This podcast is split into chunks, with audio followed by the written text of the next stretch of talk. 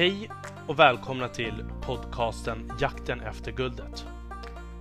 Denna podcast får ni följa mig, Armand Fantin, i min resa att hitta nya drivna vänner i jakten efter guldet. I denna jakt söker jag kunskap, nätverk och relationer. Jag kommer även dela med mig om mina egna tankar kring resan och ta upp aktuella ämnen som dyker upp på vägen. Häng med! Ingenting är omöjligt.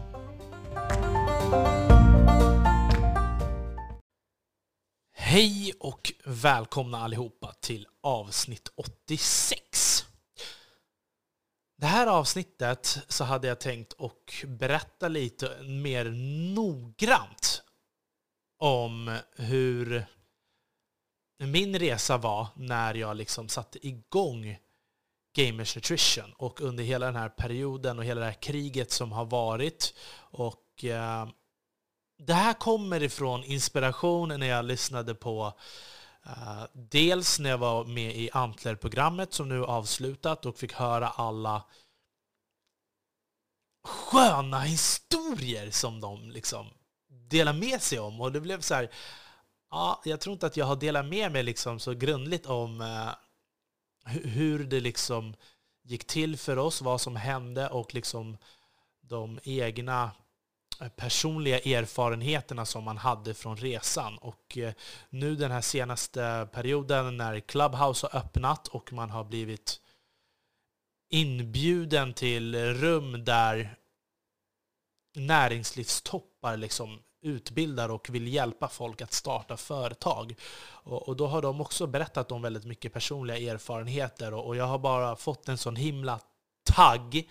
Uh, tagg om att shit, det är ju verkligen det här man vill höra. Man vill ju höra hur, hur man gick från idé till produkt. Hur det var under resan och liksom ingenting var ju klart från början. Så det tänkte jag faktiskt dela med mig om. Och jag tänkte börja eh, lite grann med från resan när jag var i Thailand. För jag tycker att det här håller, det håller ihop ganska mycket om hur det var, var jag liksom tog in min omvärldsbevakning. För jag tycker att det var under, under tiden jag bodde i Thailand som jag faktiskt började liksom hålla igång med min omvärldsbevakning. Och det är dels både via sociala medier, att man följer liksom människor och eh, tidningar. Och, och sen så var det ju också att eh, vi hade ju lokaltidning där i landet, och där var jag bodde. Så att bara lokaltidningen i Thailand så hade man mycket mer spännande nyheter än vad som sker i liksom Expressen och Aftonbladet. Så att jag skiftade från lokaltidning till den nationella tidningen där och sen läser Aftonbladet eller Expressen. Då var det liksom som att man läste ja, Anna Bok har uh, blekt tänderna typ. Det var lite mer som en skvallerpress. Och, och, och det var där jag fick upp intresset. Och så hade jag ju också jag hade ju kompisar som bodde i både Spanien och i Grekland. Så att de var ju jag i kontakt med hela tiden uh, kontinuerligt när jag var i Thailand. Och det gjorde ju också så att jag kände, det var ju så här, vad ska man göra? Vad vill jag göra egentligen? Ska jag stanna kvar här? Jag ville absolut inte komma hem till Sverige igen. Jag tyckte liksom att det gick för långsamt. Det var, jag var liksom klar och, och jag ville liksom påbörja någonting och, och bo utomlands en period. Och jag kände verkligen det, att jag ville absolut inte komma hem. Och det gjorde att jag började följa liksom spanska medier, grekiska medier och sen de lokala medierna i de olika städerna som mina vänner bodde i i Thailand också. För att liksom forska lite om området och vad som händer där och, och sådär. Och så följde jag ju också bland annat Business Insider och, och sådär. Det här är ju någonting också som jag har ju berättat tidigare i podden. Nu har det ju kommit fram en, en dokumentär om typ till exempel Nordkorea och den här danska spionen som berättade om hur, hur de hanterade knarklabb och alla olika vapenförsäljningar och sånt. Alltså det kom ju ut på en dokumentär i slutet på tjugohundratjugo i Sverige. Det här är ju liksom nyheter som var ute i världen för liksom sex sju år sedan kanske. Som jag läste om i Thailand för att de liksom arresterade de här människorna. Så det har varit så här, vi har varit extremt selektiva med våra nyheter som vi har här i Sverige. Liksom det som rör oss och folk som kanske liknar oss. Och omvärldsbevakningen har man inte liksom riktigt tagit sig an lika mycket. Kanske lite mer nu när sociala medier faktiskt har pressat våra medier att rapportera lite mer om omvärld. Så det, det, det, det var ju någonting som man verkligen märkte. Och sen var det också en annan grej som jag tänkte på väldigt mycket. Det var ju liksom att det fanns ett helt annat driv. Att det fanns så himla mycket både människor som var lyckade och sen människor som var mindre lyckade, men ändå så man gjorde vad som helst bara för att skapa en förändring. Och det var en sån hunger.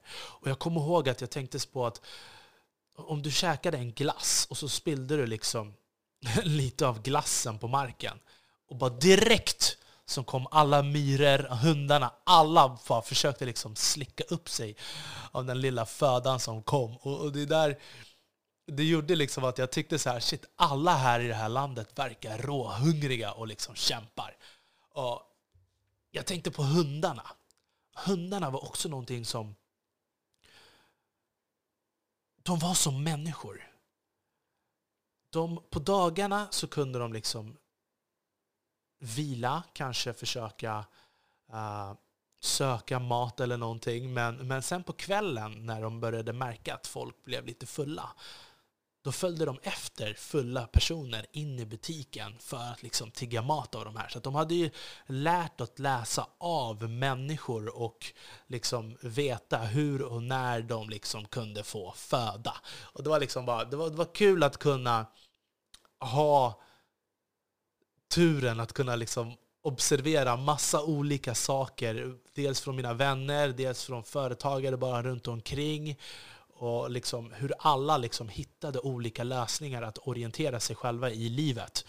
Och, och, och när jag fick liksom förfrågan ifrån min kompis om att liksom bli agent eh, åt honom eh, på hans bolag och eh, att jag skulle ha hand om Asien-sektionen, för det är väldigt stort i Asien, eh, i Korea, Japan, Kina. Och eh, väldigt mycket av sådana här camps som de har, så som brukar de ha att folk bor i Thailand i någon fet villa och så spelar de och tränar där. Så att liksom, då var det bra för mig som redan bodde där att jag kunde ha det som bas att resa därifrån. Så att när jag kom hem till Sverige i alla fall och började läsa på om gaming, läsa på liksom om varumärken och liksom skulle förstå hela allting runt omkring, hur man ska kunna bygga upp varumärken och vilka varumärken och sponsorer som man ska knyta till de här personerna som vi liksom ska lyfta. Och som för den delen redan var liksom på högsta internationella nivå och liksom redan hade hundratusentals följare i sina medier och liksom uh, spelat för liksom tusentals publik och jag vet inte vad. Alltså det är ju, folk, jag tror inte folk förstår riktigt hur stort e-sport är. Uh, men det var i alla fall där jag hittade den här luckan att jag ville skapa någonting. Jag, jag, ville, jag ville knyta um, jag ville knyta våra varumärken till våra spelare till positiva varumärken liksom. Och, och då hade jag kollat på när jag väl hade lyssnat lite grann på just e-sportare, vad var det som gjorde att de lyckades? Vad var liksom nyckelingrediensen som gjorde att de kunde ta sig till toppen? Och det var just träning och kost. Och då började jag googla. Vad finns det liksom för sportdrycker eller liksom proteinvarumärken som man kan samarbeta med för att liksom knyta till de här stjärnorna? För att jag ville liksom bygga case, liksom hypotetiska case till olika spelare då som jag kunde knyta mig an. och, och hantera. Och, och när jag gjorde det så märkte jag att det fanns ingenting på nätet knutet till Gamers Nutrition. Och då fick jag göra den här idén. Ja, men okej, nu ska vi skapa någonting som heter Gamers Nutrition. Och eh, jag hoppar av det här projektet helt enkelt. Vi, vi var ändå kompisar och vi, vi, vi kan liksom fortsätta samarbeta. Så jag började ju samla ihop ett team. Och jag började liksom, från att bara ha en idé i huvudet. Hur verkställer jag den här idén till en verklig produkt? Och hur ska man bygga varumärke? Vad för slags team behöver jag ha? Då började vi med att vi tog liksom äh, en väldigt känd äh, social media manager som liksom har hanterat sociala medier till äh, ett av de största lagen i hela världen. Äh, att ta in honom i teamet. Och sen så tog vi in också en äh, agent som är agent till de största spelarna i världen. Och eh, sen så behövde vi ta in någon som hade kapital, och så behövde vi ta in liksom en, vi, vi ville ha in en, en riktig gamer, men som samtidigt var liksom expert inom eh, filmning, reklam och liksom content. Någon som har liksom arbetat i P R-branschen. Och eh, då tog vi in det här, och det här var ju liksom, alla var egna företagare och alla var liksom experter i sina områden. Och nu var det bara upp till mig att trolla fram en produkt. Jag började liksom googla. Jag googla, googla, googla. Vart kan man hitta liksom grossister och samarbetspartners som man liksom kan bygga det här tillsammans med? Hur ska vi kunna nå ut så att folk ser att vi existerar när vi liksom är helt nya? Och jag hade ingen plan. Jag visste inte hur man skulle gå tillväga, och jag hade fortfarande i baktanken att om två år då ska jag bo utomlands, och det här ska vara ett dropshippingbolag och praktiskt taget sköta sig av sig själv, och jag ska kunna liksom vara en av de här digitala nomaderna som bara bor utomlands och tjänar pengar. Men ganska snabbt så insåg jag att det var inte riktigt så det fungerade, men det var också så jag hade sålt in det. Ett dropshippingbolag är ett företag som ser till att dra kunder till ett annat företag som har varorna, och packar och skickar ut varorna, och så får vi en procent på grund av att vi liksom uh, driver trafik och så vidare. Men uh, vi hade inte räknat på mellanskillnaderna och vad allting skulle kosta. Hur som haver, nu hoppar jag lite för, fram, för långt fram. Jag hittar ett företag på nätet, och då, då söker jag efter unga företag som har kommit en bra bit på vägen, som jag kan se liksom en bra tillväxt, och att jag tror att vi kan växa tillsammans. Och, och då hittade jag ett företag som hette Proteinbolaget. Nu är inte jag exakt säker på siffrorna, men jag tror att de hade varit igång då i cirkus tre till fyra år. Första året så omsatte de någonting tre miljoner, sen var det fem miljoner, nio miljoner, tolv miljoner. Så då såg jag att okej, okay, det här är två unga killar som verkar ha otroligt driv, de kan vad de gör, deras hemsida, allting såg superproffsigt ut. De fanns ute i Karlskoga, tror jag det var. Så jag lyfte på telefonen och bara, tjena! Jag skulle vilja starta igång en grej, och jag har liksom kollat upp er. Ni verkar vara riktigt grymma. Kan vi träffas så får jag berätta om min idé. De här killarna säger självklart, när vill du träffas? Och så tänker de typ att vi ska boka någonting någon månad senare. Och då säger jag, nej men jag, jag kan åka ner dit idag. Och då säger de så här, nej idag, idag funkar inte riktigt, men... Uh, Kan, kan vi ta det typ någon lite senare vecka? Jag bara, okej, okay, men jag åker imorgon. Jag kommer ner imorgon. Jag kommer till ert kontor bara. Så jag sätter mig i bilen och åker dit dagen efter till Karlskoga. Kollar på deras lager, berättar om min idé, berättar om vårt team. Och liksom, jag har ju ingenting på papper. Jag har inga, inga kalkyler, ingenting. Men de var ju liksom två riktigt drivna killar. De här killarna hade studerat till flygmekaniker, och sen i sluttappen av deras studier så bestämde de sig för att de ville testa och liksom bygga bolag istället. Och så gjorde de det och det gick jättebra och de var liksom riktigt hungriga killar. De var ju väl typ några år yngre än mig, men liksom riktigt grymma. Man såg att de här vet verkligen vad de gör. De kommer med lite tips och lite tricks och förslag om hur vi ska göra, och det verkar som att vi är liksom överens om att vi ska ta fram det här nu tillsammans. Jag åker hem, berättar för mitt team. Uh, teamet tycker att det låter jättebra och jag tar med mig en annan person, så vi åker ner dit igen liksom, för att liksom gå vidare med hur vi ska ta fram och vad de liksom har för tips om vad, vad vi ska ta fram till en början. Liksom. Vad är det för ingredienser som är inne just nu? Hur ska förpackningen vara? Och, och, och sådana nummer. Och de kommer med en massa tips och tricks. Och där har ju vi lite annan syn på hur vi tänker att vi ska ta fram vår produkt och hur vi vill göra våra kunder nöjda och, och sådär, och inte liksom tänkte riktigt lika mycket affärsmässigt. Och det kan vi tänka efterhand att de, vi borde ha följt deras råd. I alla fall, vi åker hem och vi kommer, vi kommer liksom att börja tänka på att men gud vad jobbigt, ska vi liksom behöva bila ner dit varje gång vi har, har någonting eller behöver göra någonting? Vad ska vi göra när vi har samarbeten? Ska vi behöva åka dit för att hämta liksom varor eller ska de skicka ner? Det kommer kosta jättemycket. För pack och skick mäter man ju på vikt och på volym. Så att det skulle ju liksom vara otroliga kostnader.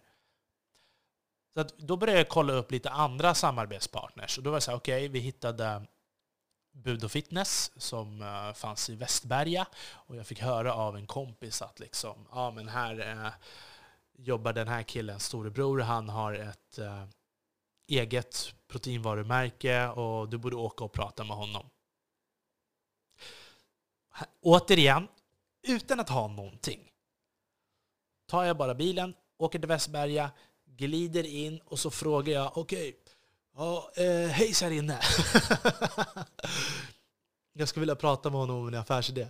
Och, och, och så kommer han ut där från lagret och så började jag bara babbla på liksom, om, om våran plan, om vår idé, om våra partners och liksom hur vi skulle göra med våran lansering. För vi hade liksom en riktigt stark lanseringsplan. Vi hade en reklamvideo som vi skulle vara med i, uh, där två liksom stora agentfirmor skulle slås ihop, och det var liksom samarbete med uh, Google och YouTube och allting liksom, och det var artister, det var fitnessprofiler, influencers, jag tror det var liksom fem sex e-sportsproffs på internationell nivå i olika liksom spel och, och ligor, och det var liksom världens fetaste video och alla blir helt hypade. Så att efter att ha stått och pratat där ett tag så ser man liksom att halva Bud- och fitnesspersonalen bara står runt omkring oss när jag står och babblar som en jävla galen jävel. Och, och de är liksom med på det och, och liksom long story kort. Vi tar fram våran produkt. Um, vi börjar lära oss under tiden här att Vi, vi kunde inte hålla koll på våra egna, vår egen trafik. Hur många är det som besöker sidan? Och jag tror att nej men nu måste jag nog hoppa lite. Jag kan inte gå för ingående på detaljer. Då kommer det här avsnittet vara tjugo timmar. Men eh, vi kunde inte mäta vår trafik och vi tyckte det var jobbigt. Vi behövde ringa och störa dem hela tiden. Liksom, oh, har det kommit in någon? Har det blivit någon sälj? Uh, hur många har besökt sidan? Hur många klickar på vår produkt? Och liksom, det blev liksom jobbigt. Och vi kunde ju fixa liksom en skuggsida så att vi kunde mäta det själva. Men runt omkring allt det här så var det liksom att vi kunde inte hålla koll på våra egna saker. Och, och vi fick störa dem utan att det ledde till försäljning. Och de måste ju självklart prioritera sina egna Uh, business så att säga. Och, och. Men vi hade ju så här, innan lansering så åkte ju vi till Las Vegas. Och det här var ju också en del av planen liksom, som gjorde att det skulle explodera. Så att vi åkte ner till Las Vegas, och det här är ju också liksom, så att ni ska förstå att när vi väl landar i Las Vegas så helt plötsligt så har inte pengarna kommit igenom som vi ska få. Så att när vi ska checka in på vårt hotell och dra våra kort så finns inga pengar på kortet. Så vi får stå där och försöka ringa hem till Sverige som liksom ligger nio timmar, eh, om det är före eller efter, minns jag inte riktigt, i tiden och liksom störa människor att liksom, shit, våra pengar har inte kommit in på kortet, vi kan inte checka in på hotellet. Och redan där börjar det liksom stökigt och man är jetlaggad och allting. Hur som haver, vi får igenom våra betalningar och vi kan komma in på hotellet, vi försöker sova lite och sen gå vidare. Vi träffar en hel del. Alltså, det, det var ju Dreamhack då i Las Vegas. Och det här var på M G M Grand. Och det är där liksom alla feta boxningsmatcher och uh, U F C-galor och jag vet inte vad. Stora kända konserter. Det är liksom de fetaste och fetaste. Även om de har någon hockeygrejer där också. Vi liksom går runt med de här Gamers Nutrition t-shirtarna. Delar ut t-shirtar på liksom olika kasinon runt i Las Vegas och på The Strip. Uh, vi fotar liksom våra shakes och man ser liksom hur väldigt mycket folk bara stirrar på våra t-shirtar och det är vad vi gör. Liksom, amerikanerna, de är ju mycket, de är mycket mer öppnare, så de kommer ju fram och frågar och liksom förstår på en gång att det här är business. Vad är det här för cool ny grej? Och liksom, det var ju liksom även människor som inte hade någonting med gaming att göra. Så att det blev en väldigt stor hype. Och det var, det var bra att vi var i Las Vegas för att där träffade vi också och lärde känna liksom toppskiftet av e-sport. Dreamhack och E S L köptes ju då av M T G för väldigt stora summor pengar och det är ju liksom världens största turneringar. Så att när vi var där och liksom träffade de högsta hönsen och gick och dansade på X S i Las Vegas, liksom en riktigt känd klubb där bland annat Steve Aoki och vad hette han den andra killen? Ja, hur som haver. Väldigt kända profiler var där och spelade. Vi stod bakom V I P-båset, dansade hjärnet liksom. Så vi hade fått en väldigt bra start. Så när vi kommer hem till Sverige och liksom ska fortsätta lansera vår produkt, då har vi liksom fått en sån skjuts i rumpan. Så att även när den här musikvideon som vi spelade in, den var liksom världens coolaste video. Jag har massa bilder och videos på det där. Uh, tyvärr så sändes inte den för att jag vet inte om det var någonting med att låten som spelades inte hade sp- nått tillräckligt många streams för att vi skulle släppa videon. Och, och så var det väl lite andra liksom saker runt omkring kring mergen. Uh, det kan inte jag detaljerat och det vill jag inte heller dela med mig om för mycket. Uh, det är sånt som händer. Vi fick i alla fall en jättebra skjuts och fortsatte kriga på. När vi kommer hem så, delar vi, så börjar vi tänka så här, men hur ska vi göra för att fortsätta bygga på det här? Vi började gå på events, dela ut liksom massa shakes, dela ut massa uh, burkar. Vi skapade tävlingar, vi blev bjudna på liksom att bli samarbetspartners på liksom olika läger.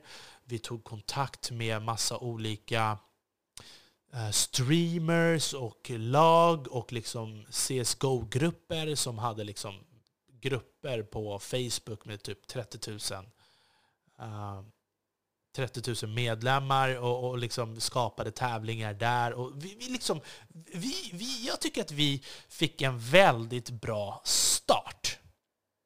Men vi hade inte sålt någonting. Mina kollegor började bli trötta.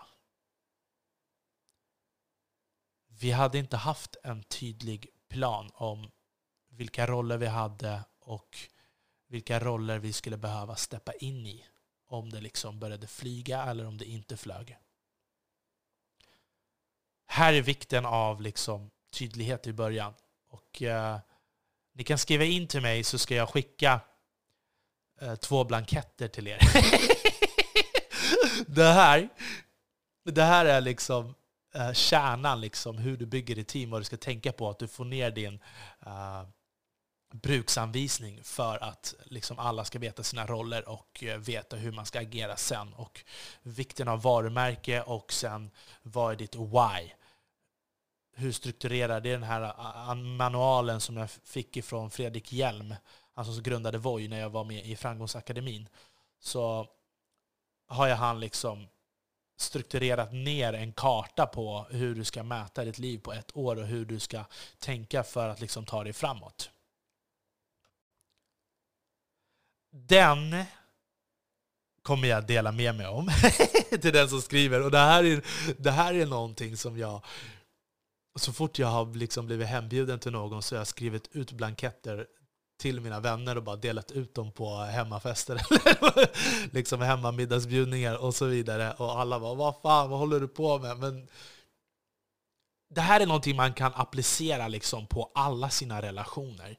Och, och, och liksom, du är ett team med dina vänner, med din familj, i allt. Så att, och det har jag som en dåre liksom skrivit ut. Jag tror att det är tjugofyra sidor vardera som jag då har skrivit ut tjocka blanketter till människor och dela ut två stycken. Liksom. Så sammanlagt så måste ni läsa ungefär femtio sidor och fylla i. Så det har varit roligt. Men nu så blev alla trötta. Pressen kom från vänner, familj, att ni måste lägga ner. Ni har gjort det här nu i över ett halvår och ni har inte sålt någonting. Fattar ni inte att det inte funkar? Men för mig så funkar det ju. Efter vi hade varit i Las Vegas och träffat alla, och vi hade gjort en sån stark marknadsföring när vi kom hem. Vi var på liksom olika festivaler. Vi startade event. Uh, vi var liksom på i alla rum och syndes och skrek högt. Vår målgrupp hade skrivit till oss jättemycket, men vi, vi, vår produkt var bara inte tillräckligt tillgänglig. Det kostade flera hundra kronor att beställa hem på nätet. Det är inte lika enkelt som att gå till dagligvaruhandeln och köpa någonting för tjugo spänn. Så den tröskeln var ju mycket högre. Och vi började förstå att vi behövde göra någon skillnad. Vi blev bjudna till event. Vi fick gå. Jag kommer ihåg att det var en period då jag fick åka till Jönköping, och sen samma dag så skulle jag vara i Uppsala. Dagen efter så skulle jag vara i Gävle. Och liksom, jag ber mina kollegor, kom, vi måste liksom vara här och, och synas som ett starkt team. Och de orkade inte längre. Och då var det liksom, då började det här interna kriget som team kan ha. Att det här var inte med i dealen från början. Dealen från början var att jag skulle jobba hårt, och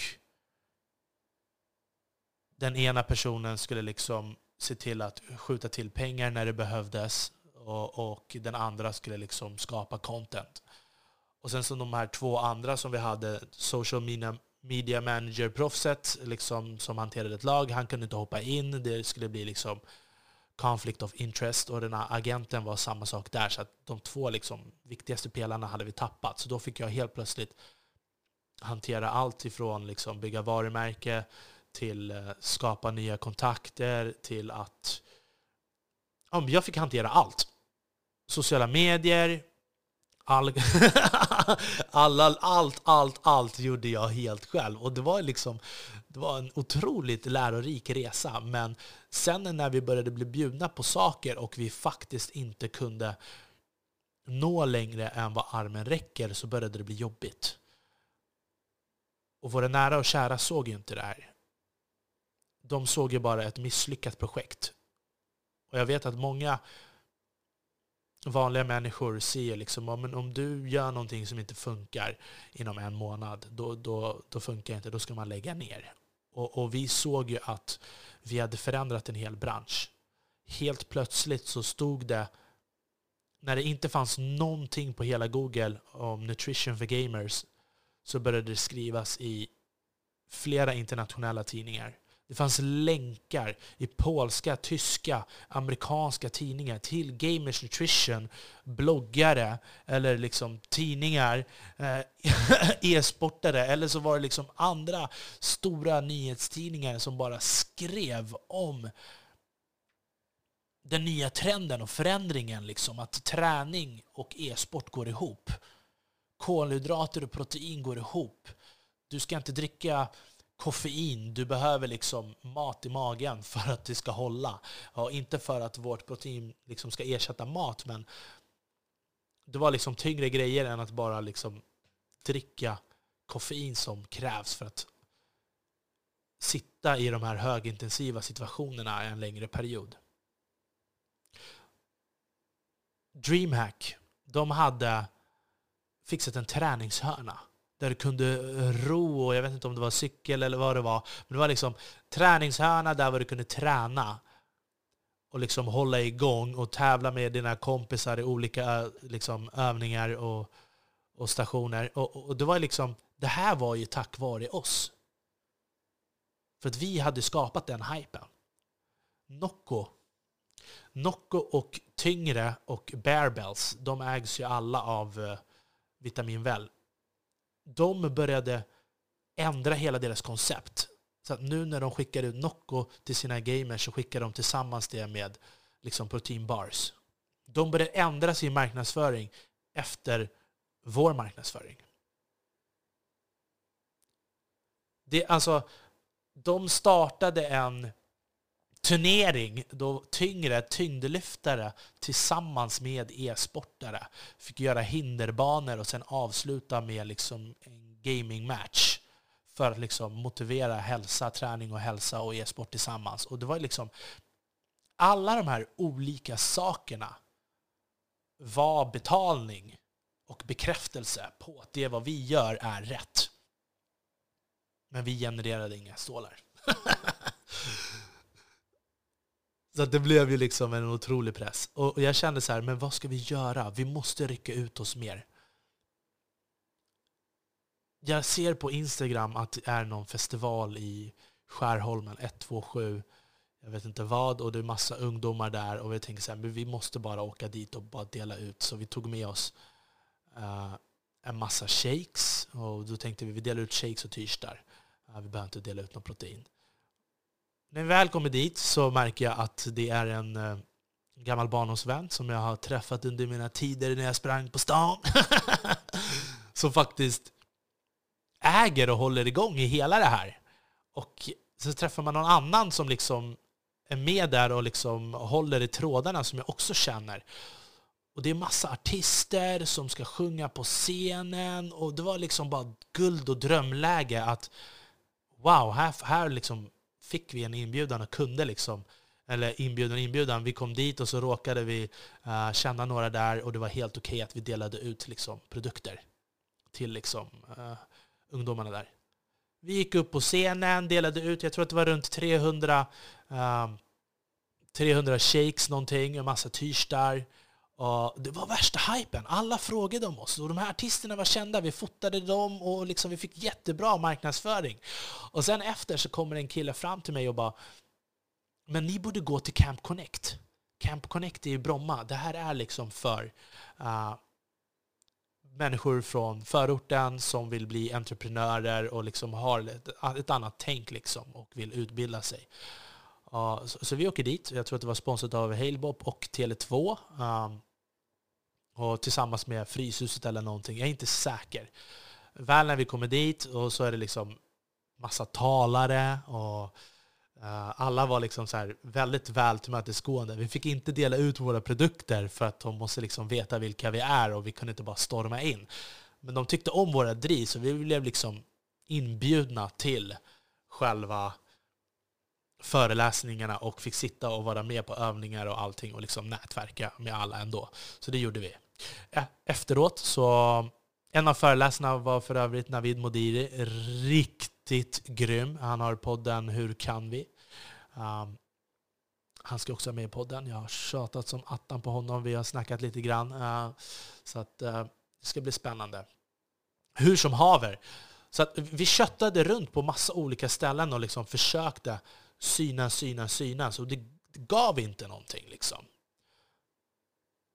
Under den här perioden så hade pressen från liksom vänner och familj, det hade blivit alldeles för, för hård och för mycket. Uh, mina kollegor ville väl fortfarande kunna gå ut på middagar eller resa utomlands liksom, utan att behöva lägga ner sina liv på det här, för att det var inte med i dealen från början. Så att jag sökte mig till uh, olika, jag ville hitta liksom, vart kan jag lära mig mer så att jag kan skapa förändring. Så fick jag ett tips om Startup Stockholm. Jag googlar på Startup Stockholm, kollar upp det och ser vad det är. Och så bara säger jag, ah, nice, jag kan boka upp mig på en, eh, på en klass här. Jag bokade in mig och eh, jag för mig att jag trodde att det var på Sveavägen nittiosju. Och så var det på Drottninggatan nittiosju istället. Så när jag står där utanför Sveavägen och så bara märker jag att men det här är inte det. Jag kollar runt omkring, det finns ingen företag, det är bara lägenheter här. Och så kollar jag på mitt meddelande på telefonen och så är det så här, åh nej, det här är fel adress. Jag kutar allt vad jag pallar. Hela vägen till Drottninggatan nittiosju. Och det, var, det är ändå en bit liksom, orientera sig. Eh, och det jag bara hade typ tio minuter på mig eller någonting. Jag springer dit, jag kommer kanske fem till tio minuter för sent. In svettandes, alltså flåsar som en valross och liksom frågar om jag får komma in i alla fall. Och de säger okej, okay, jag sitter där på lektionen, jag får komma in. Allting går bra. Och när lektionen är slut så är jag så himla ivrig och bara, jag, finns det någonting mer? Går jag fram till ena föreläsaren och frågar, finns det någonting mer? Finns det någonting mer jag kan lära mig? Finns det någon annan kurs eller någonting som ger mig mer? Liksom? Och hon tittade på mig och var så här glad. Och för övrigt så hade hon sagt innan, direkt när jag kom in på lektionen så sa hon, men titta där! Och så pekade hon på min t-shirt. Gamers Nutrition.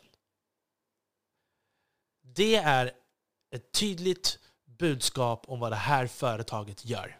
Och så började hon berätta om vad Gamers Nutrition var. En tiotusen gånger bättre beskrivning än vad jag själv någonsin kunde ge.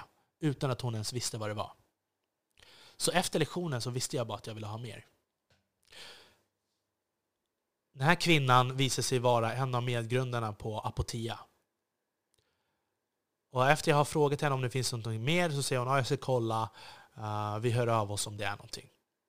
En, två timmar senare så får jag ett mejl om att eh, de tycker att jag kan försöka ansöka till ett inkubatorprogram. Kommer in på det här programmet så kommer jag liksom bli coachad i några månader och liksom gå igenom vissa steg och lära mig hur, hur liksom strukturen ser ut. Och jag kommer ihåg, alltså, det här testet, det var så, det tog liksom, jag tror jag för mig att det tog mig två dagar utan att sova eller någonting. Att bara liksom svara och tänka igenom hur jag ska göra. Och det är liksom, jag får skriva, skriva om mig själv och, och sådana saker. Och liksom skicka om mig och mitt nätverk och min plan. Och, och, och, liksom, och de hade bara sett, liksom, de har ju sett mig på sociala medier och sett allt det vad vi har gjort. De visste väl kanske inte om det var försäljning eller inte. Och det var ju ganska saksamma.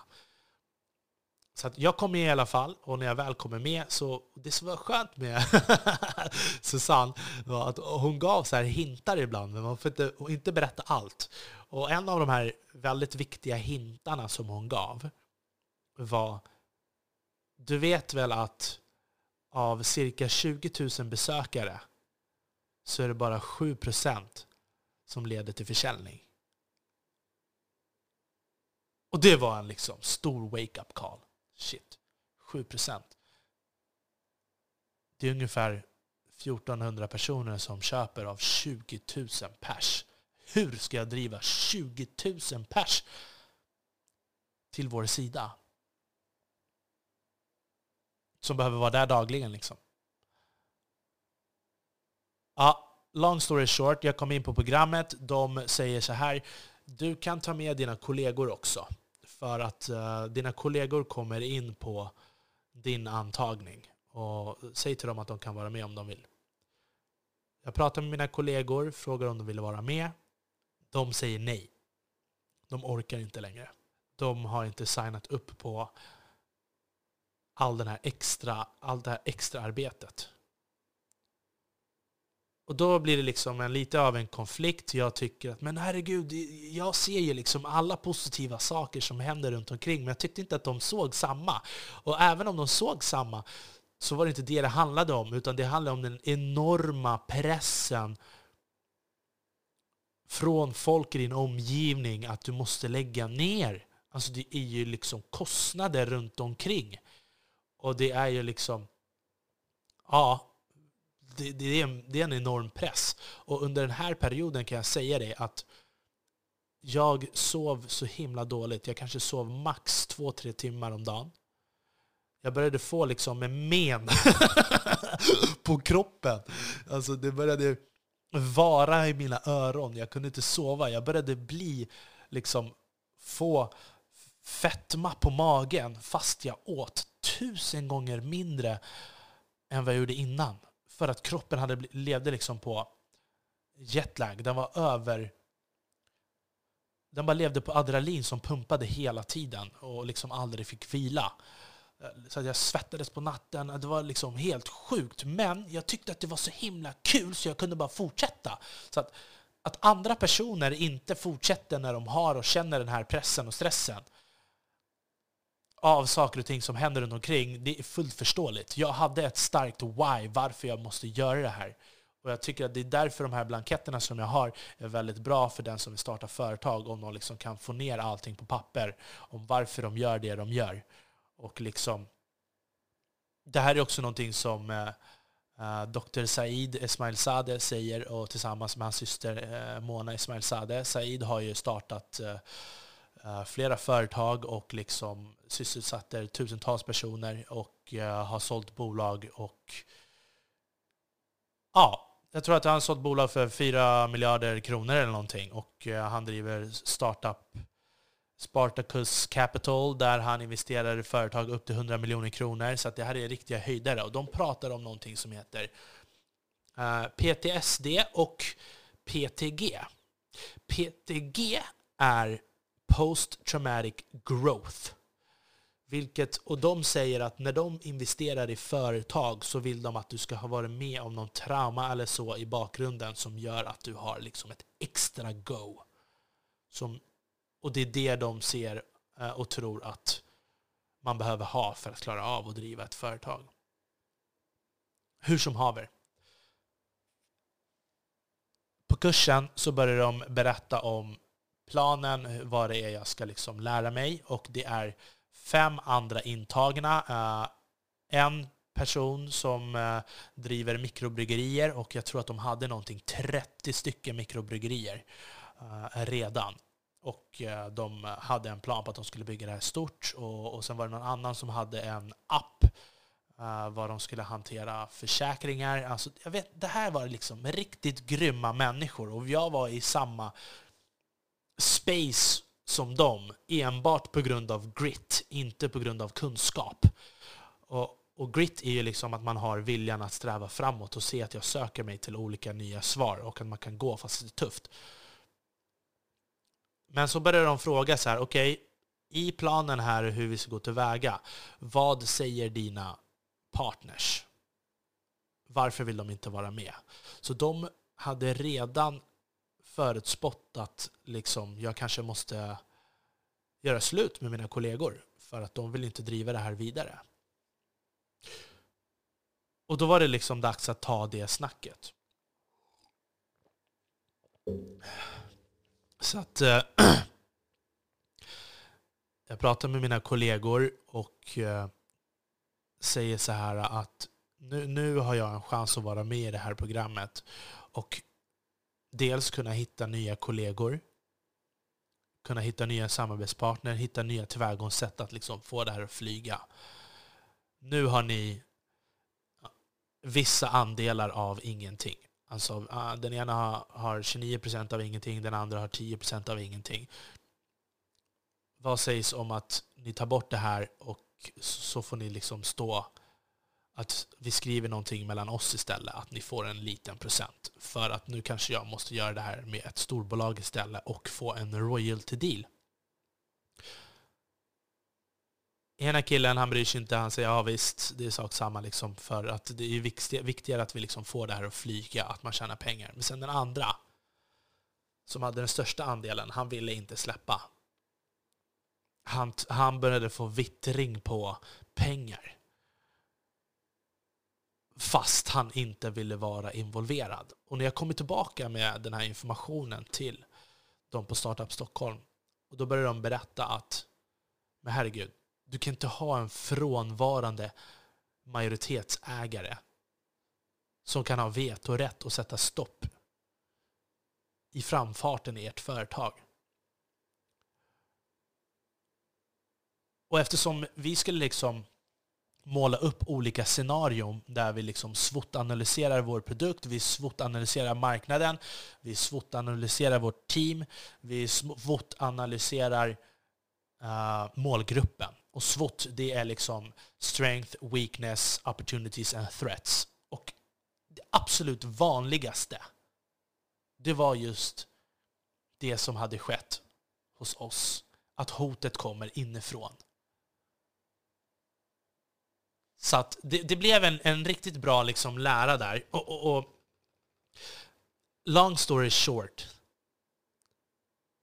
Det gick inte vägen och eh, de sa att vi kunde, jag kunde pitcha ändå. Och eftersom jag sov så himla dåligt. Inte bara eftersom jag sov. Jag var inte redo där. Men jag sov dåligt och jag var helt liksom, jag var inte där vad jag är idag alls. Uh, bara liksom ett halvår senare så blev det helt klart. Uh, jag fick chansen att pitcha i alla fall. Uh, jag total sumpade den. Men uh, jag gick därifrån med massa erfarenheter rikare och liksom fortfarande kunde inte släppa det. Uh, mina kollegor hade äntligen fattat när det inte var liksom, ja men att att de måste släppa det här liksom. Även om de har investerat pengar så kan de inte, de förstod det i slutändan, eller de, den ena. Och då sökte jag i cirka två års tid efter nya partners. Alltså det var liksom, det var folk som kontaktade mig på grund av våra medier och liksom all den här framfarten som vi hade gjort. Och jag gick ju på nätverksträffar inom business. Uh, Jag, liksom, ja, jag lyssnade mycket på poddar. Jag kontaktade de som var med i poddarna. Jag kontaktade uh, Danny Ewald, eller vad han heter, som hade godiskund, godisprinsen och godiskuggen som sålde det för typ två miljarder kronor. Jag, jag kontaktade Karl Pei. Alltså jag kontaktade alla våra svenska jävla galningar. Alltså det går inte att förklara hur många det var jag liksom kontaktade som en jävla varg. Och de tyckte bara det var kul liksom. Så att long story short, jag åkte liksom tvärs över halva Sverige och träffade massa olika människor, vissa som jag hade kontaktat och så var det också väldigt många som kontaktade mig. Jag skulle ändå vilja påstå att åttio procent var det som kontaktade mig och ville träffa mig. Ena dagen kunde jag vara i Skåne, andra dagen var jag i Norrköping och liksom, och så bara fortsatte det. Vissa ville bara känna och klämma och eh, det var ju så liksom att under den här perioden också så var jag tvungen att ändra min taktik. Hur ska jag få in folk? Det har gått nu ett år kanske eh, utan att jag har fått in nya kollegor och väldigt mycket människor som liksom vill träffa mig och det kostar liksom, det kostar ju att resa. Det kostar att hålla sig vid liv. Och under hela den här perioden så var jag tvungen att söka arbete för att liksom kunna betala mina räkningar. Och helt plötsligt så kom det någon räkning från Skatteverket eller Bolagsverket, och det var liksom så här, ja men det är ingen småsumma liksom, eller revisorn, det kommer liksom riktiga summor bara samtidigt som man har sitt eget hushåll och hålla vid liv liksom. Så det var ett liksom riktigt krig, och alla i närheten var bara, lägg ner! Ingen trodde på mig. Jag sökte ju, jag sökte ju hundratals jobb. Jobben. Alltså de, jag tror att de, de, du googlar ju liksom, och då ser du en person som har ett aktivt bolag uppe.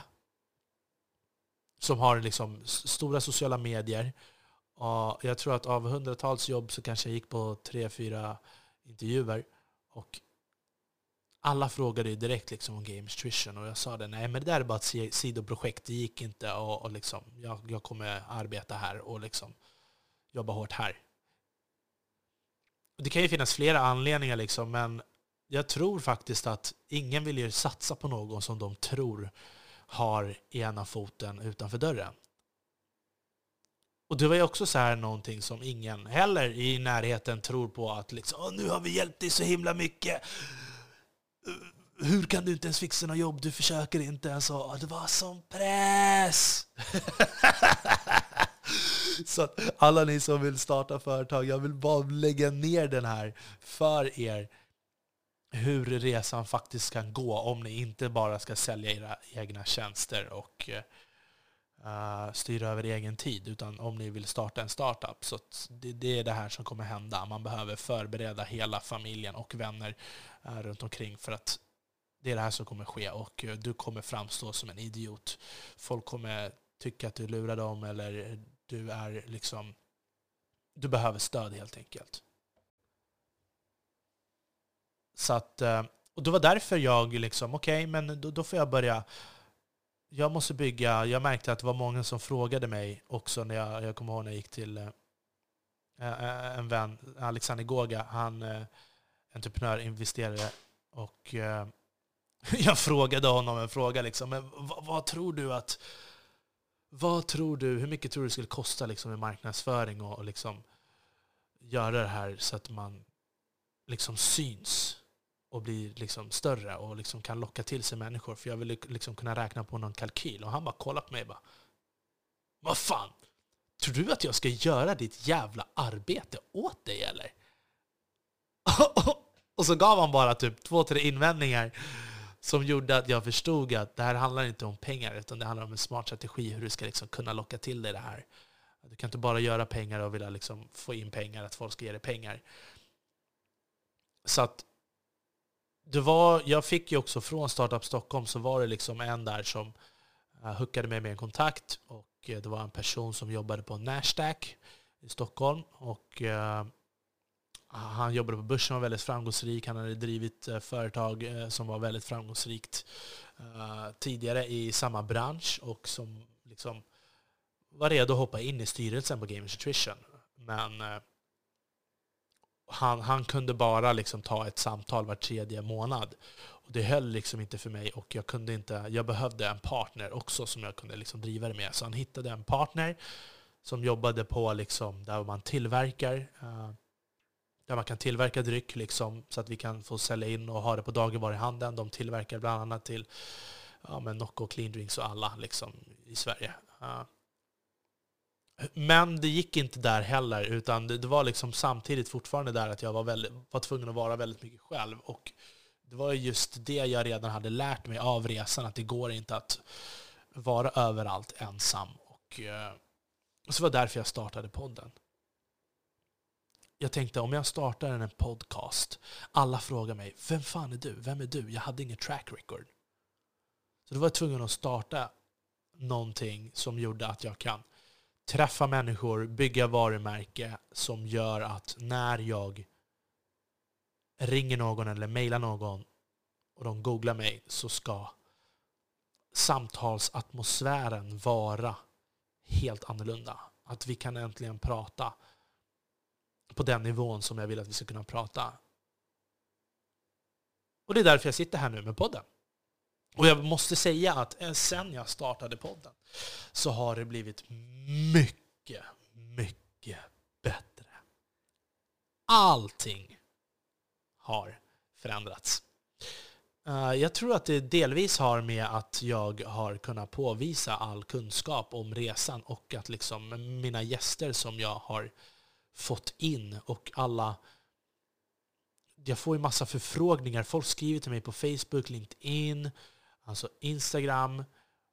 Och liksom frågar om jobb, frågar om kontakt, frågar om tips, frågar om råd. Och det har ju liksom, det har redan förstärkt något enormt mycket. Så att den här pod- podden uh, har verkligen hjälpt mig otroligt mycket. Och uh, nu när jag var på det här Antler-programmet, då märkte jag också vilket stort övertag jag hade över massa som var där ändå på grund av den här erfarenheten som jag har eh, redan haft och fått lära mig. Och nu är ju jag öppen att kunna göra, jag vill bara starta någonting. Alltså när man, när man kommer in i det här modet att du får liksom jaga och vara kreativ och hitta nya vägar. Det går bara inte sen att puttra på tio kilometer. Alltså nu, nu om en vanlig människa puttrar i tio kilometer i timmen, då kör jag liksom i fyrahundra kilometer i timmen. Förr körde jag hundra och de puttrade på trettio tjugo. Nu kör jag i fyrahundra och de kör på tio. Så att det, det är helt sjukt. Ja.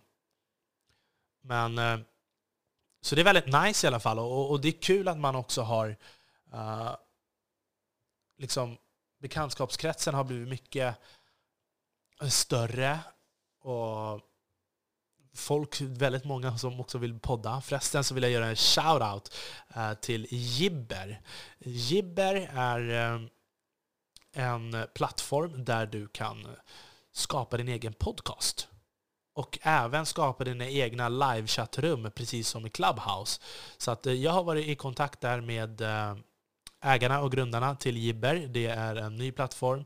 Så att om ni vill få en invite och testa deras produkt, skriv in till mig så skickar jag en länk. Jag kommer för övrigt att ha med dem i podden eh, vid ett lite senare skede. Så shoutout till Wilhelm och Karl. Skitgrymma grabbar.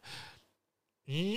Och jag tror att det här, det, det är väl dit som jag har kommit nu i resan. Och eh, nu är det väl bara eh, väldigt skönt att vi liksom la ner Gamers Nutrition och att jag är fri. Det är inte alls samma press och stress längre. eh, vad det gäller liksom ekonomiskt eller eh, eh, från vänner och familj. Utan nu, nu, nu är grunden lagd, så att säga. Mm. Men det är också fem år senare. Cirkus. Det här får nog vara allt för det här avsnittet. Jag har ju babblat på som en dåre. Helt torr i här käften. Skriv in till mig om ni vill ha de här blanketterna och eh, om ni vill eh, se och räkna på eh, om ni har några planer på att starta ett företag. Och också en viktig punkt här som jag kanske, som jag kanske inte har nämnt, det var att om ni ska sälja produkter, så fysiska produkter, så är det faktiskt allting räknas i varuutrymmet. Det är ditt varuutrymme som kommer avgöra, avgöra hur mycket du kan omsätta. Allting mäts i pall.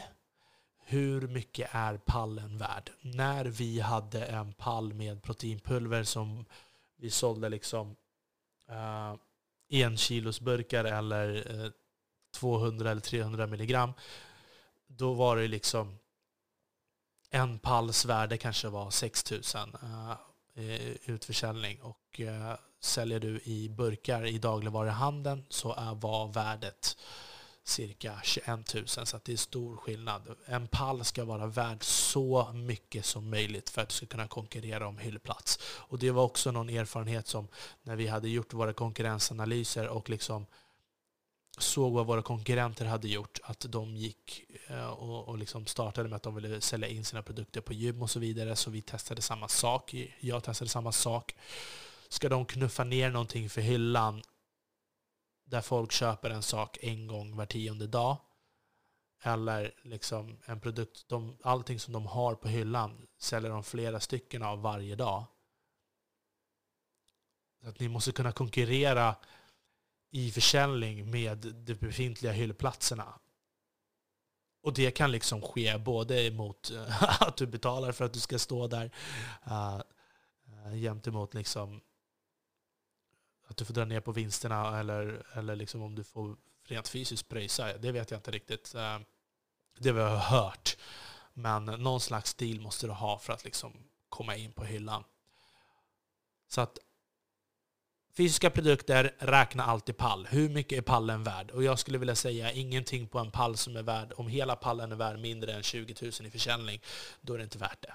Och e-handel rent allmänt har den lägsta marginalen av alla branscher. Så att du kan ha en omsättning på hundra miljoner och fortfarande ha en lika liten lön som en vanlig anställd. Mindre lön än en anställd på ICA. Men jobba tusen gånger hårdare. Så att... Plus att du har personalansvar och hela den faderittan. Det är någonting att tänka på. Mm. Det här får vara allt för det här avsnittet. Och eh, skriv in till mig så skicka blanketter. Skriv in till mig om ni har några andra frågor eller tips på gäster och, eller ämnen som ni vill att jag ska ta upp. Får jättegärna också följa oss på sociala medier. Eh, Lajka och ge betyg i Uh, podcasterapparna, och så länge jakten efter guldet, mina vänner, vi hörs igen nästa vecka med vänliga hälsningar, Armand Fantin.